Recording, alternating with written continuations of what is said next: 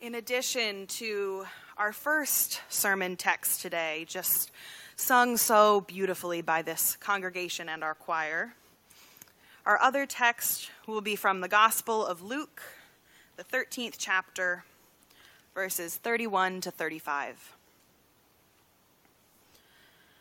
At that very hour, some Pharisees came and said to him, Get away from here, for Herod wants to kill you he said to them, Go and tell that fox for me. Listen, I am casting out demons and performing cures today and tomorrow. And on the third day, I finish my work. Yet today, tomorrow, and the next day, I must be on my way, because it is impossible for a prophet to be killed outside of Jerusalem. Jerusalem, Jerusalem the city that kills the prophets and stones those who are sent to it. How often have I desired to gather your children together as a hen gathers her brood under her wings, and you were not willing. See, your house is left to you. And I tell you, you will not see me until the time comes when you say, Blessed is the one who comes in the name of the Lord.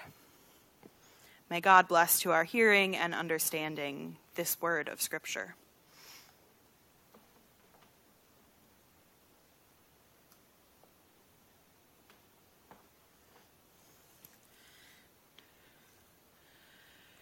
So, here we are at our second of this sermon series. And just like last week, there are a number of texts, lots of material to cover. And don't worry, not a lot of pressure, but Vanessa did promise that I would have all the answers in this sermon today. So we'll see what we can find.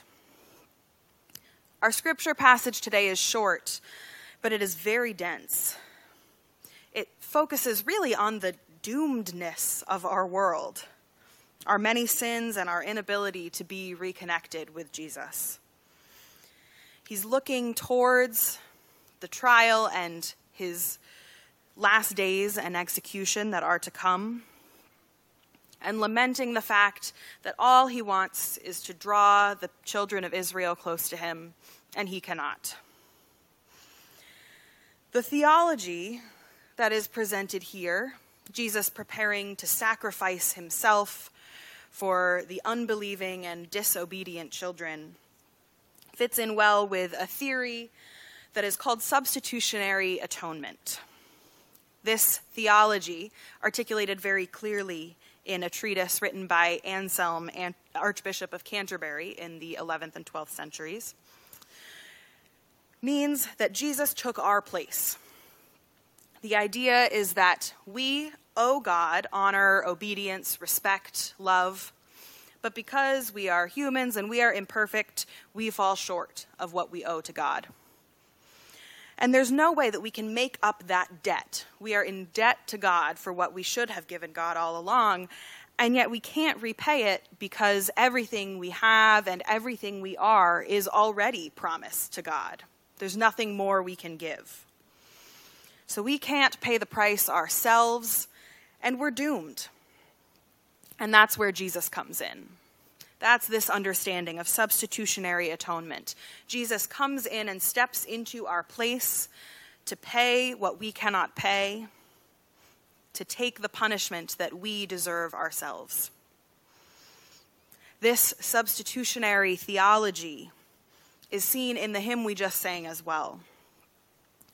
Would Christ, would God devote that sacred head for sinners such as I? The idea that we are sinners, we have fallen short, and because of us, Jesus has sacrificed his very life. Was it for crimes that I have done? He groaned upon the tree. Once again, emphasizing that we ought to be in that place of punishment, but Jesus takes it for us but drops of tears cannot repay the debt of love I owe. We are forever indebted for this gift. Now, this idea of substitution is not always bad. The emphasis that is seen in this hymn on unworthiness can be reassuring because I don't know about you all, but I make a lot of mistakes. I think every time we fall short, we fail to live up to what God is calling us to do, it can be helpful to remember that even on our best days, nothing we do is able to earn us God's love. That gift of grace comes without our ability to be worthy of it. But regardless, it's a hard understanding to hold on to because Jesus taking our place and earning our, at, our, our atonement, our at one coming back together and reconciling with God through his death, places God in the role of punisher. God is doling out that punishment, despite the emphasis throughout the Bible that forgiveness is what God calls us to. God is unable or unwilling to provide forgiveness without payment. And if God cannot take it in payment, God chooses instead to take it in blood. It's a strange picture for a God who is love. And so, what we are doing in this sermon series is inviting you to think about other ways to understand what God might be doing in the cross. There are lots of different ways to conceive of it, and you will continue to hear different suggestions throughout the coming weeks. Maybe there's another way to understand what it means when we say that Jesus' death saves us. So last spring, I took a course at Yale Divinity School that was called Passion and Atonement. And it was sort of the inspiration for my Good Friday message last year, which then in turn became the inspiration for this sermon series. The course spent the entire semester focusing on the death of Jesus and what it means when we say that it brings us back to God, that it saves us, provides for our salvation. And one of the scholars that we read is a theologian named Jurgen Moltmann. He wrote a book entitled The Crucified God. In Moltmann's understanding, in his exploration of what it means that Jesus died for us, he focuses on a single moment in the Passion story. The moment where Jesus is on the cross and cries out to God, My God, my God, why have you forsaken me?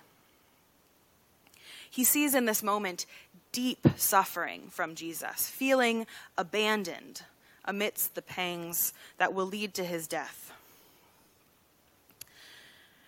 Now, last week, Vanessa, as she warned you she would do, committed, as she said, the cardinal sin of preaching, which was to put herself in a story in the place of Jesus and put herself as the hero of the story. But it's okay. I'm going to make up for it because I am going to overcorrect and ask that we put ourselves aside for a minute. Let's take ourselves out of this story. Instead of focusing on what Jesus' death means for us, Moltmann suggests that it is not false to think about our salvation, but it's not radical enough. We must go on to ask what does the cross of Jesus mean for God Himself? Moltmann looks at the crucifixion as a Trinitarian event, an event that is focused on God, and not just God, but God in three parts God the parent, God the Son in Jesus, and God the Holy Spirit. Moltmann focuses on the suffering of Jesus on the cross. Yes, the pain and suffering, the physical death and the feelings of abandonment and loss that Jesus feels when he expresses that it seems that God is gone and is not answering. But Moltmann also says we need to look at God the parent in the position of suffering as well as God watches Jesus suffer. God experiences the pain of loss and grief just at the same time as God experiences the pain of death. In Moltmann's understanding, he pushes back against some Christian ideas that suggest that God is fully unchangeable and cannot be moved. He does argue that God doesn't change the way we change. God exists outside of time and beyond our understanding. So God doesn't change how humans change, but that doesn't mean God is incapable of change. And that change includes being impacted by our world. Moltmann says, Were God incapable of suffering in any respect, and therefore in an absolute sense, then he would also be incapable of love.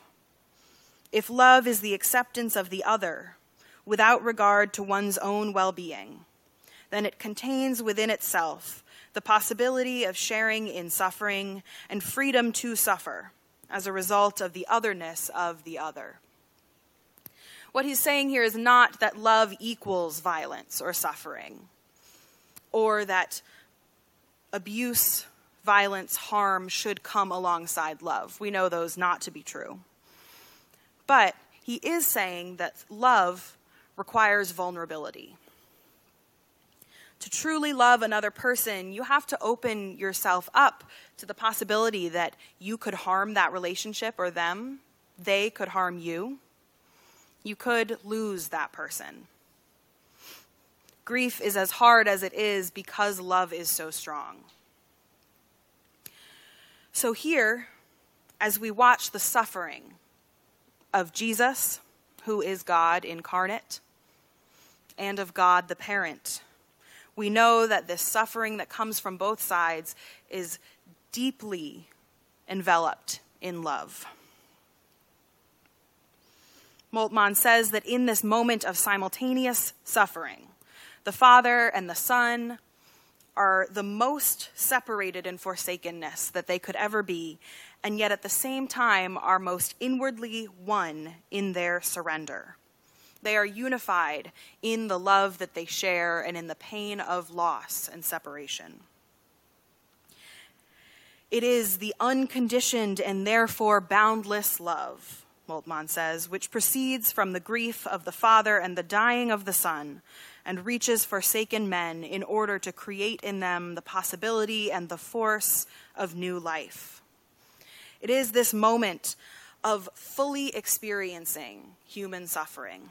In choosing to be incarnated as Jesus, God experienced human birth, God experienced life on earth, and finally experienced the pains of death and the pains of loss and grief. In doing this, all of the human experience, including our suffering, is brought within the identity of who God is. And this allows full communion with God. We're brought back into reconciliation and understanding and loving embrace with God. So, if we return to our scripture for today, as Jesus looks towards Jerusalem and towards the death that he knows is coming, he laments, not for his own life but for those that he loves. He does not relish the warning, he does not enjoy telling the people of Jerusalem that their destruction is to come, but he laments that he cannot bring them back into his embrace. He is immensely saddened at the violence that he watches humanity commit against each other. He says, Jerusalem, the city that stones its prophets. He's watching humans destroy each other. And he knows that the message of radical love and forgiveness that he is preaching will lead to violence against his own body. And yet he continues forward, not in fear or in anger, but in love and mourning for the people he loves so deeply.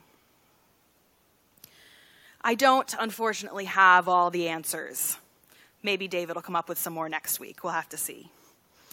But I do have one, and that answer is love.